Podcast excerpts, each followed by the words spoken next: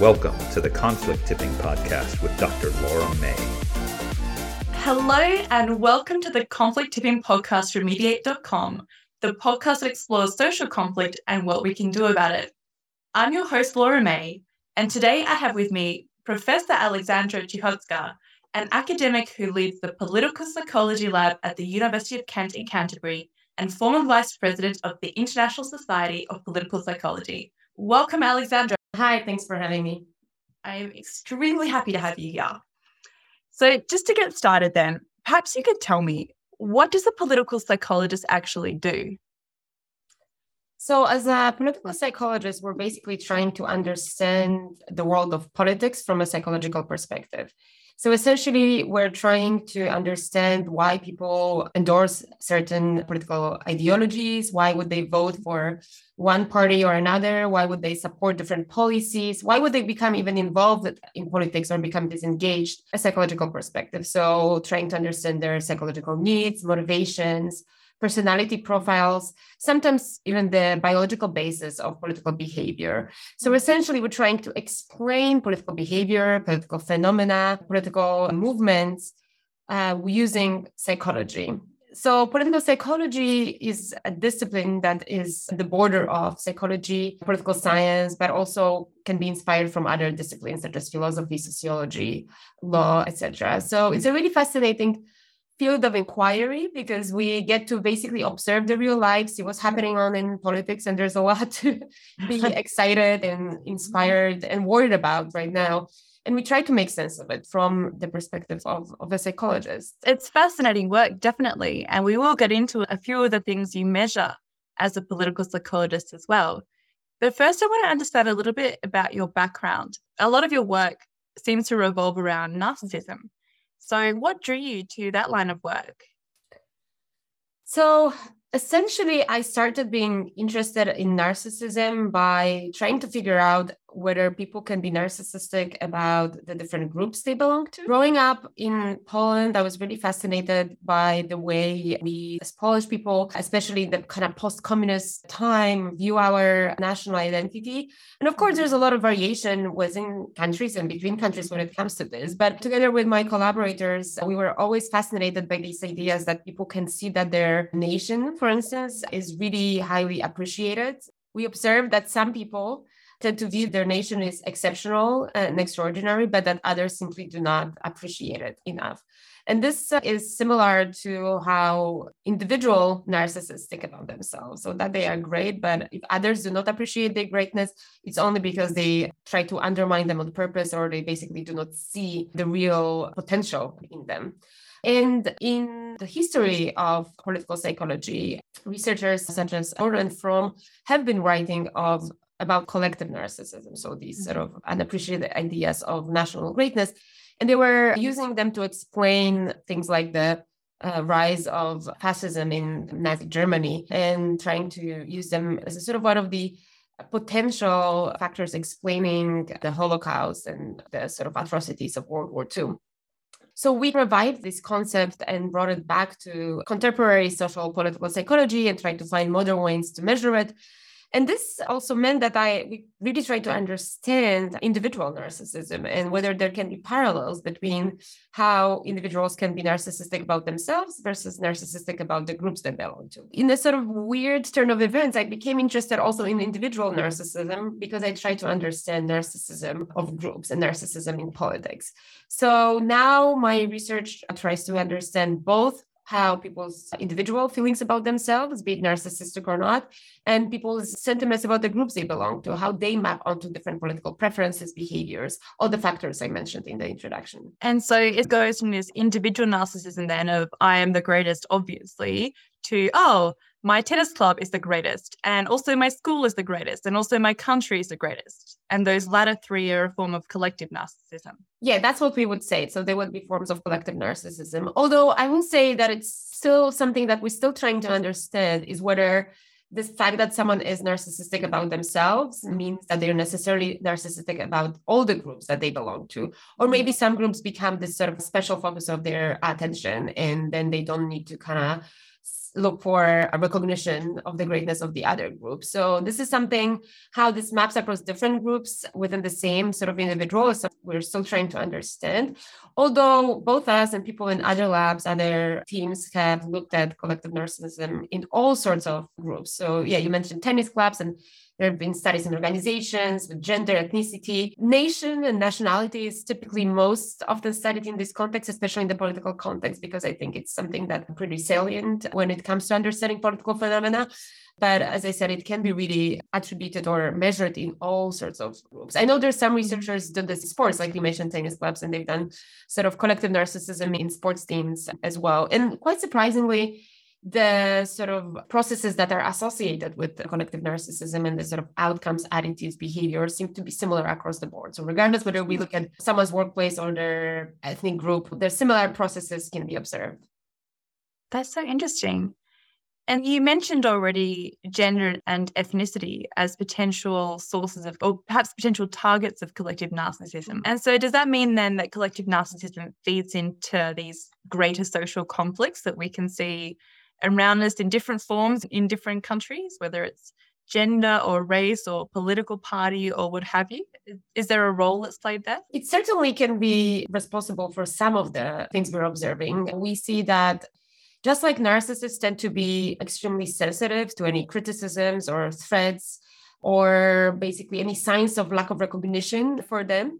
Similarly, those who are high in collective narcissism tend to be really sensitive to any signs that their group might be criticized, undermined, undervalued, and or threatened in any sort of broad way. And this doesn't even have to be real. It's enough that they mm-hmm. see something as an insult, for example. So that sort of oversensitivity means that they're more likely to lash out at anybody who allegedly criticizes the group and that can mean that they might be more prejudiced towards members of other groups that they see as threatening or as undermining them or ignoring so essentially those high in collective narcissism about different groups would be more likely to be show hostility towards members of other groups. So we've seen that in different contexts, as I said, we've seen that in the national context. So collective narcissism is associated with prejudice, especially towards groups that are seen as having a sort of difficult history with the group. So maybe they have been like historical enemies, but also sometimes even members of technically neutral groups that are just seen as maybe doing something that is ambiguous and that's enough to trigger the sort of rage and anger um, of those in collective narcissism. And we also find that collective narcissism predicts general support for violent, disruptive forms of dealing with threats. There's research showing that they support extreme movements and organizations. They're more likely to support the use of violence and aggression in response to conflicts rather than maybe trying to invest efforts in more democratic or, or normative mediation. Mediation. yeah, like rather than trying to focus on a, a, more constructive approach. And so you mentioned this role of anger that comes up when collective, well, narcissists, collective or otherwise, uh, offended or they think there might be something going that doesn't recognize them.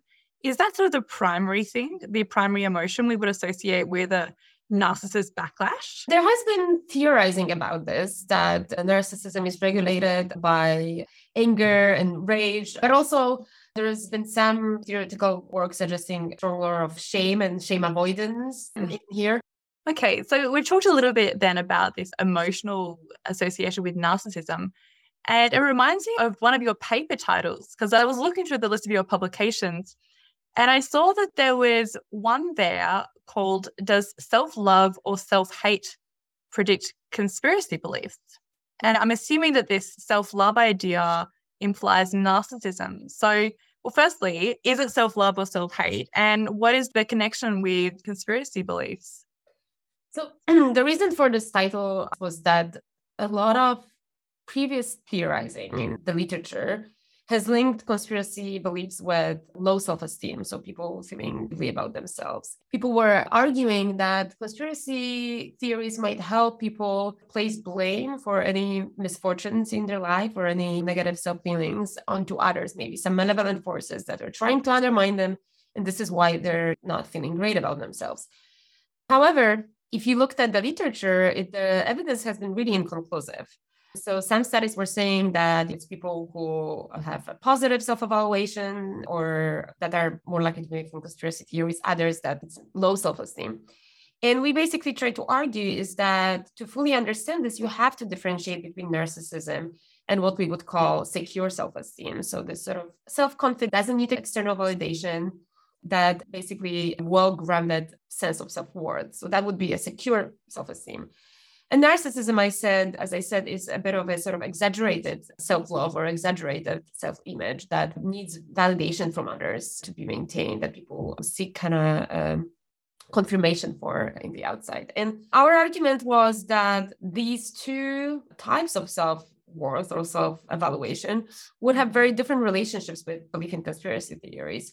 So if someone is high uh, in secure self-esteem, so if someone is really self-confident in this sort of grounded way, they might not need to find explanations uh, or look for sort of explanations for going wrong with their lives because they feel that they're positive about themselves and they feel they can face life challenges. They don't necessarily look someone to blame for if they encounter any sort of obstacles on their mm-hmm. in their life.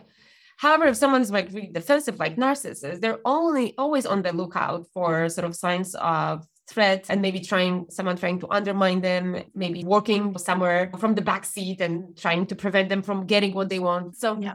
we argued that narcissism might be associated with stronger belief in conspiracy theories, also because narcissists tend to be more paranoid in general about other people.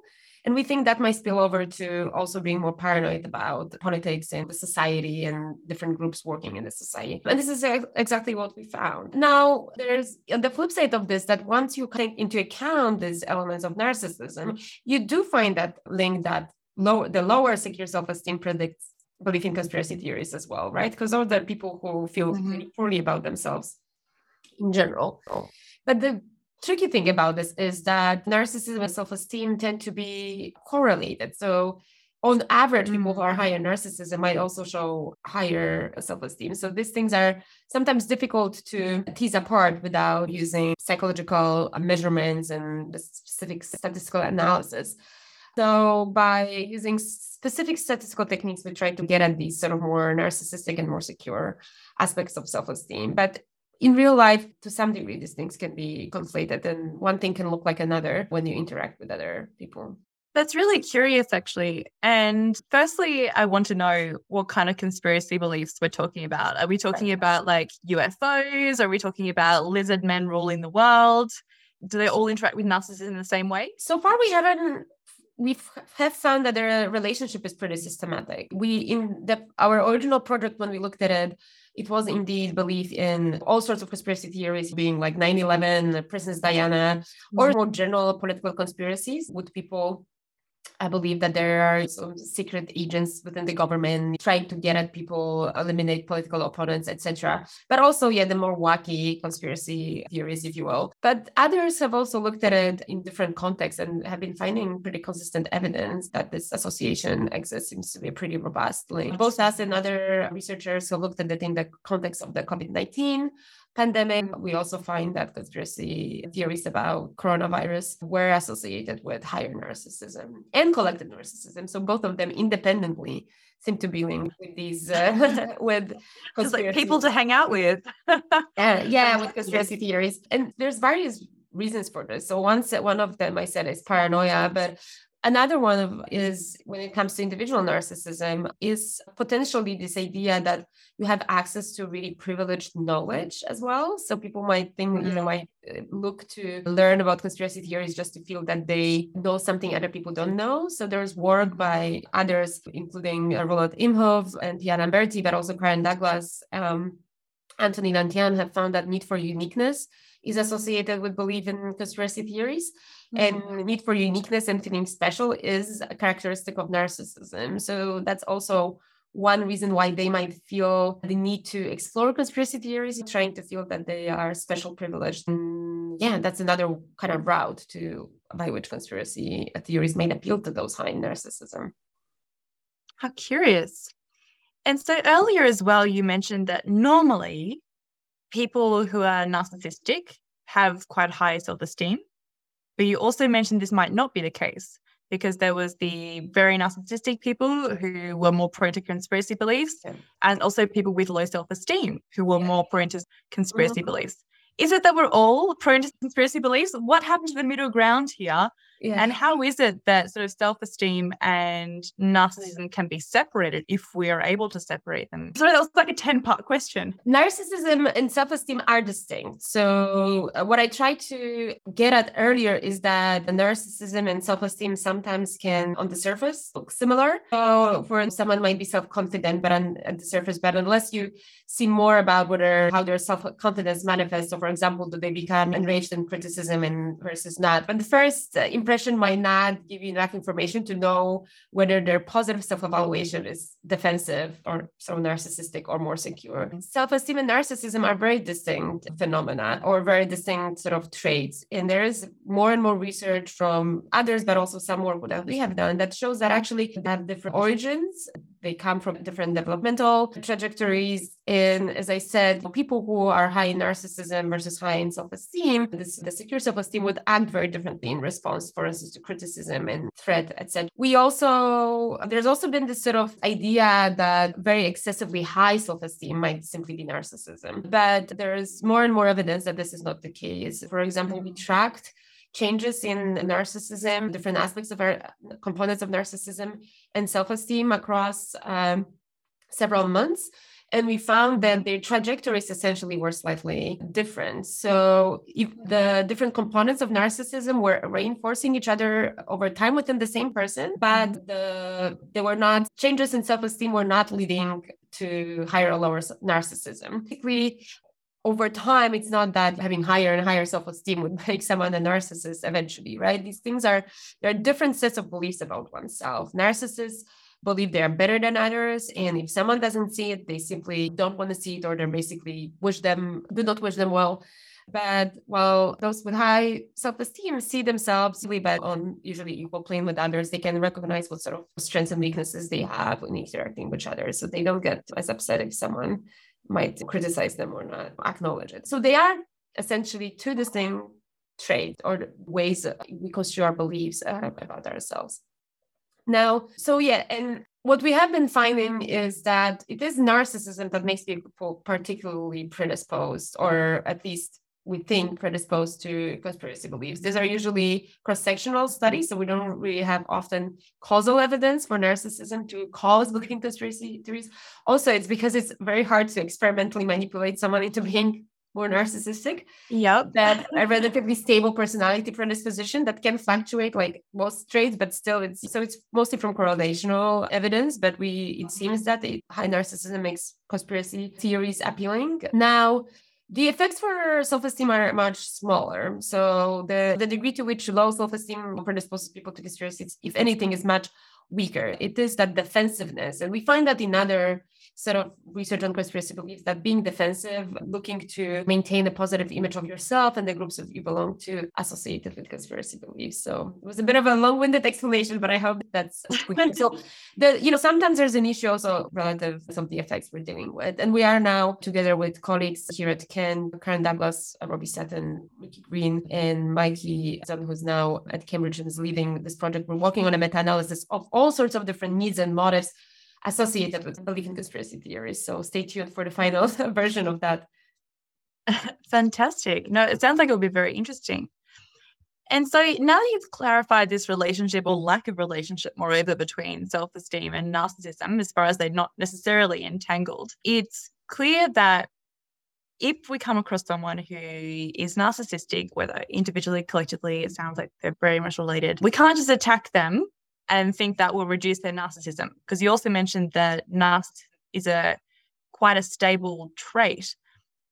In that case, I understand from what you said that collective narcissism can be quite toxic. So, what should we actually do? That's the million dollar question we're trying to answer as well. When it comes to collective narcissism, we have some evidence that it can develop as a sort of response to frustrated personal needs as well. For example, there's some work showing that people with low feeling of control over their lives or low, low self worth are more likely to develop collective narcissism towards their nation, for instance. From that, we could reason that, you know, making people feel more in control and boosting their self-worth in a sort of healthy, secure way, not in a sort of overconfidence yeah. kind of way.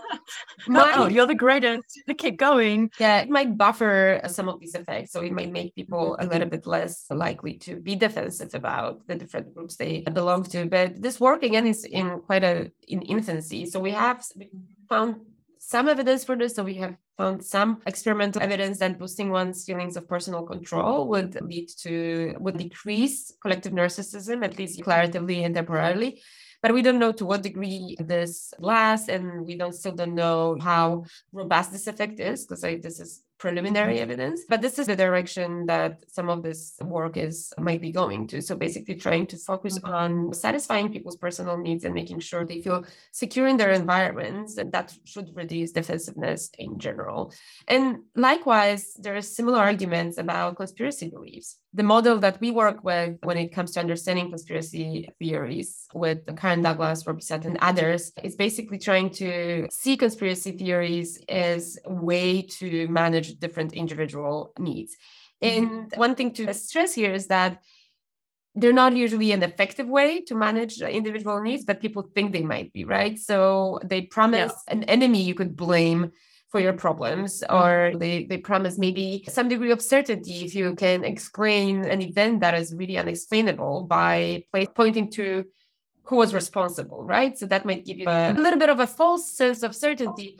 And it's false because conspiracy theories tend to reinforce feelings of threat and that someone is out to get you and that you shouldn't feel confident because there's secret forces operating in the shadows that might try to undermine you.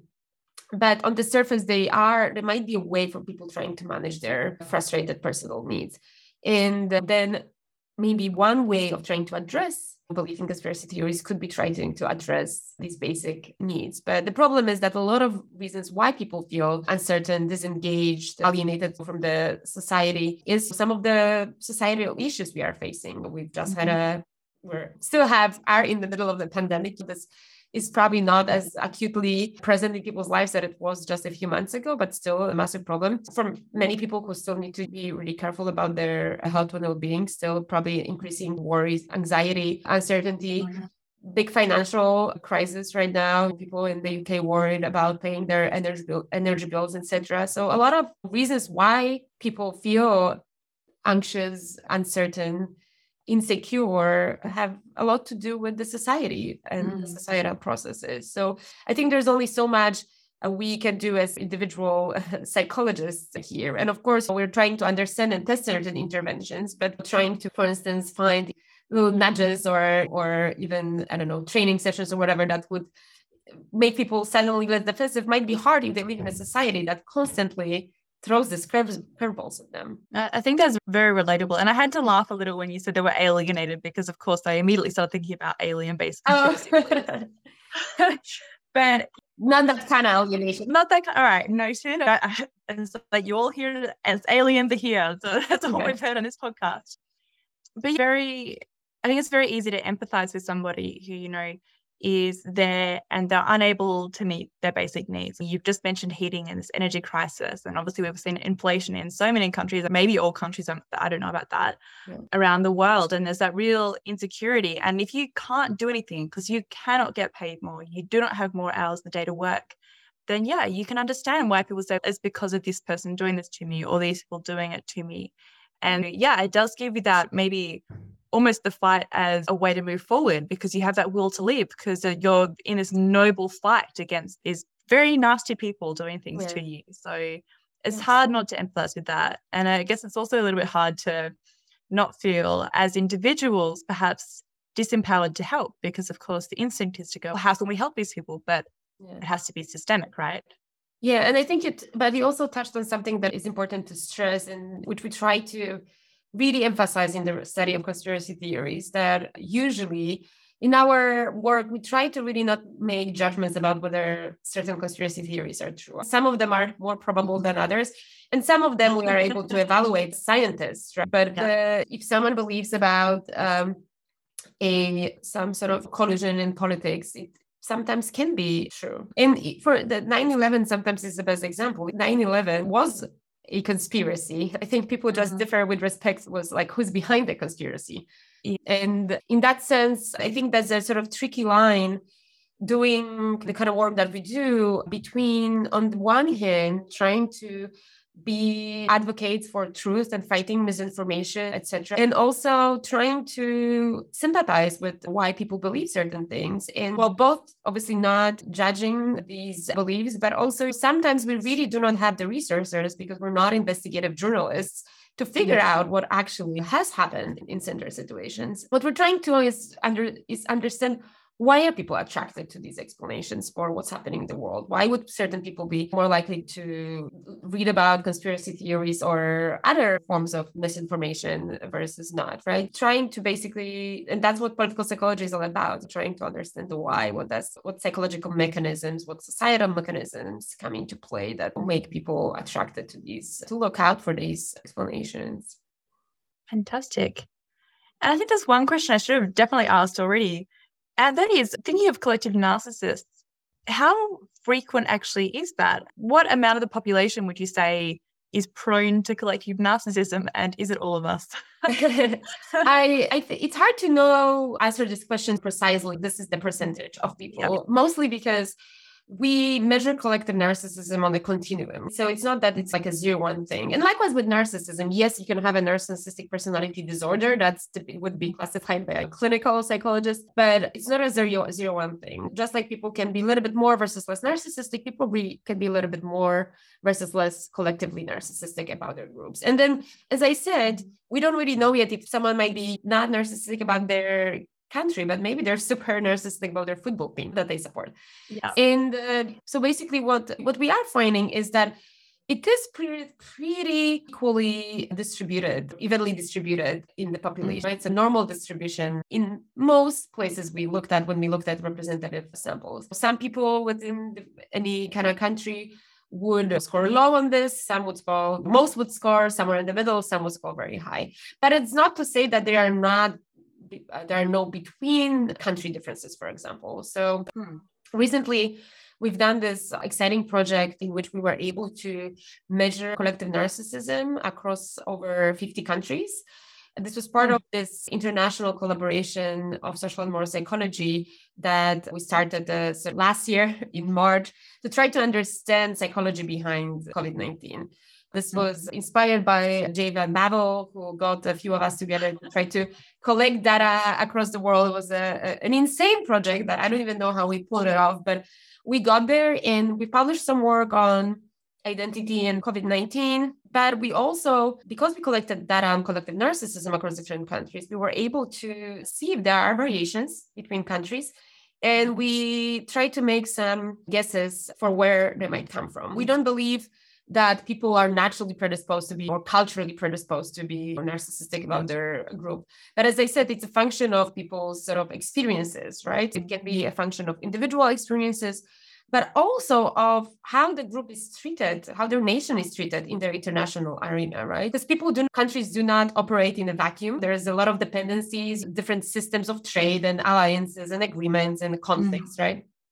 So we reasoned that the way people are or the nation is treated or the way at least that people perceive it to be treated might mean that on average citizens of this country might be more likely to show higher levels of collective narcissism versus mm. lower so one factor that we looked at there was level of globalization so how globalized the country is and that's because there's also some evidence that feelings that your group is being excluded and ignored in international relations can lead to higher collective narcissism.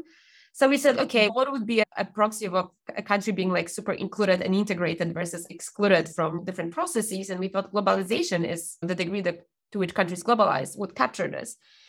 And we found pretty robust evidence for this. So the more globalized the country, mm-hmm. the lower levels of collective narcissism among the citizens the less globalized the country, the higher collective narcissism on average. But that also points us to maybe a potential, and that kind of speaks to your earlier questions. Maybe one mm-hmm. potential mm-hmm. is greater integration, right? And greater collaboration between countries. And if people feel that they're being listened to and that their country has a say that could maybe affect levels of collective narcissism. But again, this is still cross-sectional data. We were excited that we got all these 56 countries measures of collective narcissism. Wow. Most of the samples were representative, not all, but the effects hold even if we just look at representative data. But it also could be that the higher on average collective narcissism within the country, the less globalized they become because mm. their uh, collective narcissism is also associated with willingness to leave supranational organizations such as the EU. So in the UK, for example, higher collective narcissism was related with support for Brexit. We found similar mm-hmm. effects in Poland, support for potential Polexit, as they call it. So that's not something that is on the that is not something that is on the ballot yet, but people have been making such suggestions and high collective narcissism predicts greater support for such solutions. Um, so it could be that also the paradoxical thing is that the more collective narcissism in the country or maybe among leadership uh, etc the more likely we are to also isolate ourselves which might mean that mm. some collective needs might be frustrated further etc so these are some potential potential implications of these findings but there's still more work to be done to always more work to be always done. more work to be done. That's why, to be done. that's why it's great to be an academic. There's always the, the world that does not fail to inspire us to do more and more Absolutely. Yeah. Absolutely. And you just made me think as well of uh, wasn't there a certain former US president who said we might leave the UN or they might leave the UN because yeah. that certain country was so great? Yeah. very subtle of me, very subtle. Yeah, exactly. That's also something that inspired us to think about these links. And there is evidence that higher US collective narcissism was linked to support for the president versus his opponents. But of course, yeah, and a lot of his rhetoric has these markers of collective narcissism, mm-hmm. right? We are a, an exceptional country. You know, our enemies just don't appreciate how great we are. We need to show everybody who we yeah. are dealing with. But of course, hard to say to what degree he himself would endorse this narrative. But from what he his rhetoric that certainly suggests that this is that kind of version of, of national identity. And so I guess one thing people will be wondering is at the national level, the difference then between collective narcissism and patriotism, because often people can be can view patriotism as a very good thing. So do they differ and in what way? Yeah, that's a great question. And in some way it's useful to think about the difference between secure self-esteem and individual narcissism, right? So just as people can be secure about themselves, they can also have very secure, confident attachment to their group and feel strong ties with other people in their nation, feel really positive about their culture and their history. But that doesn't necessarily imply that they think they're better than others or that they think they're unique and they deserve special treatment.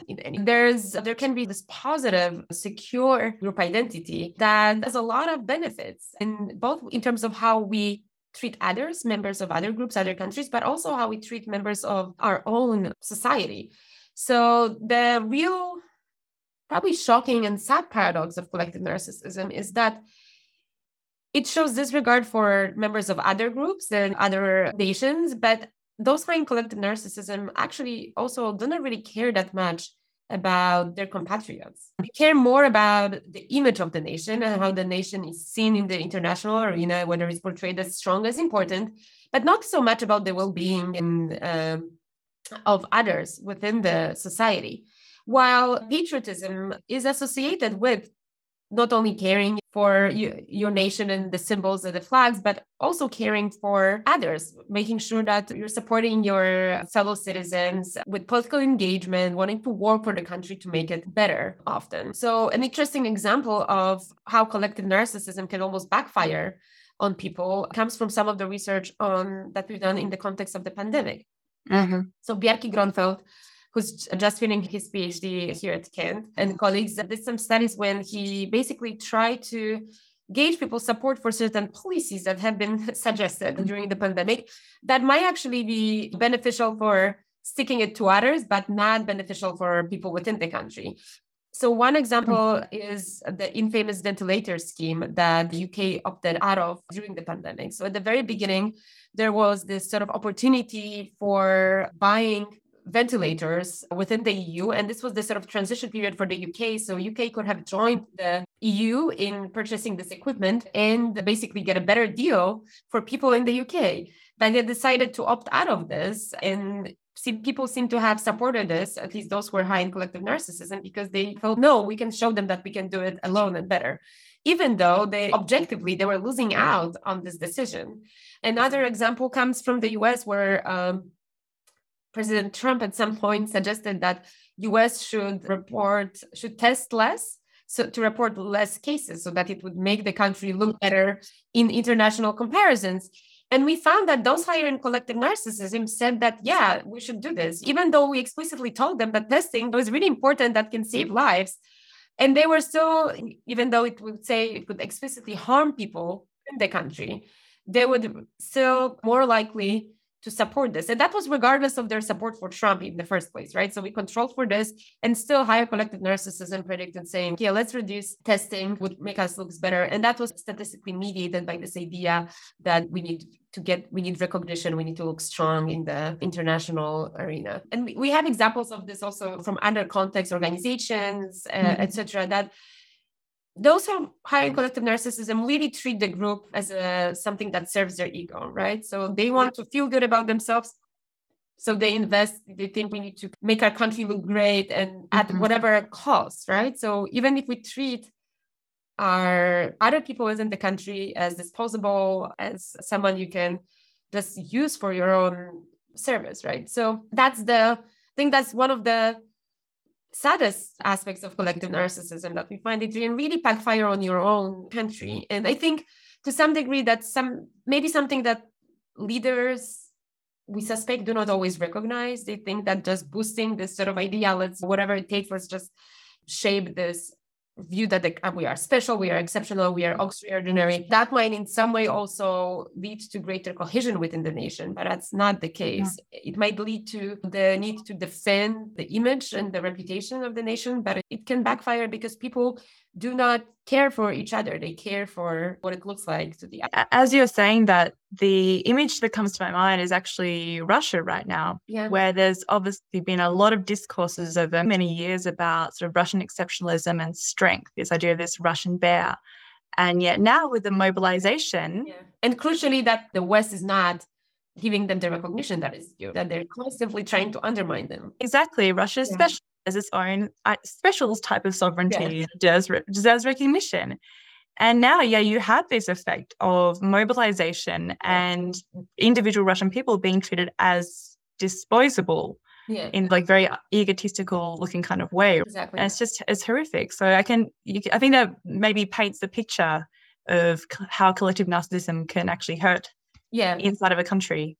Yeah, and also you see a lot of Russians trying to flee. There's at least reports right now being worried they're going to be sent to, and both because they might be worried they're going to send to a war they do not support. Of course, not everybody mm-hmm. in Russia supports. Of course, yeah. But also, we have some evidence showing that those who are high in collective narcissism do not show loyalty to their group. If they can get a mm. better deal elsewhere, they're gonna go. Wow. yeah. Be, yeah, because it's not really about they're not care about that particular group they might if they can find like prestige almost. prestige uh, elsewhere. Yeah, yeah, find prestige elsewhere there that's what they're gonna go after. So for instance uh, this is again just uh, sort of indirect evidence but that same uh, researcher who does this covid studies has found that in study of politicians in iceland those who were collectively narcissistic about their political party were the ones who have changed the parties the most uh, hmm. in the past so, wow. so that kind of is indirect evidence that that we have that that chasing prestige. So it may as well be that some of the that some people within Russia that obviously would play out similarly in other countries might have been supporting Putin's agenda until mm. it came for them and they were the ones yeah. where might have been sent to the front and they were like, oh no, never mind. Yeah. There's that meme about you joined the face eating, the leopards eating face party, and then you never thought that the leopard would, eat your own face. There's that. There's a whole meme about it, right? Oh yeah, never thought this would happen to me, but now it's been turned back on me. I'm going to suffer. I'm out. Yeah, exactly. Yes, I think Russia is a really great example of this rhetoric from Putin's right now. And yeah, has a lot of those marks of collective narcissism. And uh, we can really see very well there how certain things can be framed as insults and threats, even uh, maybe we, from our perspective, wouldn't see them as threatening from the perspective of NATO and Russia's neighboring countries, etc. Absolutely. Okay, so look, we've talked about collective narcissism, individual narcissism. We've talked about conspiracies and how this is all terrible for everyone. Nobody wants to be a collective narcissist, really. But if you had to give one piece of advice, and of course, more research needed, but to people who are trying to work on types of social conflicts, I mean, is there something you could tell them about how to deal with or to help or to redirect collective narcissists so that we could accomplish something more collaborative and coherent as a society? This is a difficult question, of course, because it's, it's very hard to give advice if you don't have direct evidence for this advice working, if you are mm-hmm. workers in academia. But I think there, there would be two things I would pay attention to. One of them is trying to figure out when some identities may not actually be about the group, but about the individual. So look into the individual mm-hmm. motives that people have for endorsing certain beliefs, certain versions of their identity. So basically trying to look at the psychological motivations behind different beliefs and be it collective narcissism, belief in conspiracy theories. So trying to understand why, what kind of functions, what it serves for the individual, right? What does it give them or promise them at least? Because as I said, some of these things might backfire on the person. But the second thing, and I guess that's the hardest one, is looking at structural factors, which I mentioned uh-huh. earlier, right? Because um, a lot of this really points to the or boils down to the fact that people cannot have their basic needs met, met sometimes in the mm-hmm. modern societies, which means that they are psychologically more vulnerable to latch onto these beliefs that can be really detrimental not only for the society more broadly but also for them in the long term. And often we there is this sort of way in which people deal with frustrated needs or deal with the people develop coping styles that are actually backfiring later on right? Then that can kind of have this knock-on effects and be almost like a vicious circle right? So say someone tries to cling onto a conspiracy theory to make to feel more secure but they end up feeling more secure and more alienated from politics even further right? So looking at structural factors that can affect the individual, I think that's what I would focus on. But how to exactly tackle them, I think it's really difficult. And we're still trying to figure that out, working on different interventions and yeah, real life applications. So basically, watch this space. That's fantastic. And not only, and of course, a lot, lots of other people doing this work as well. So I'm excited to see what comes out of other labs too. Fantastic. Look, thank you so much for joining me today. It has been so interesting and so engaging. I really appreciate your time. And so, for those interested in learning more about your work, where can they find you? The University of Kent website, all our publications are there. Most of them are available to download.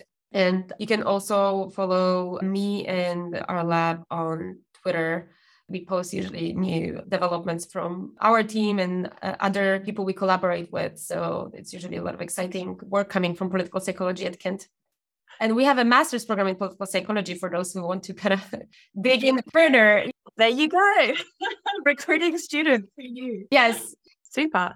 And what's the Twitter handle? Yeah, so it's at Aleks Cichocka is my Twitter and Pol Psych at Kent. It's Pol Psych Kent is the lab Twitter. Fantastic. We'll make sure to include this in the podcast description as well.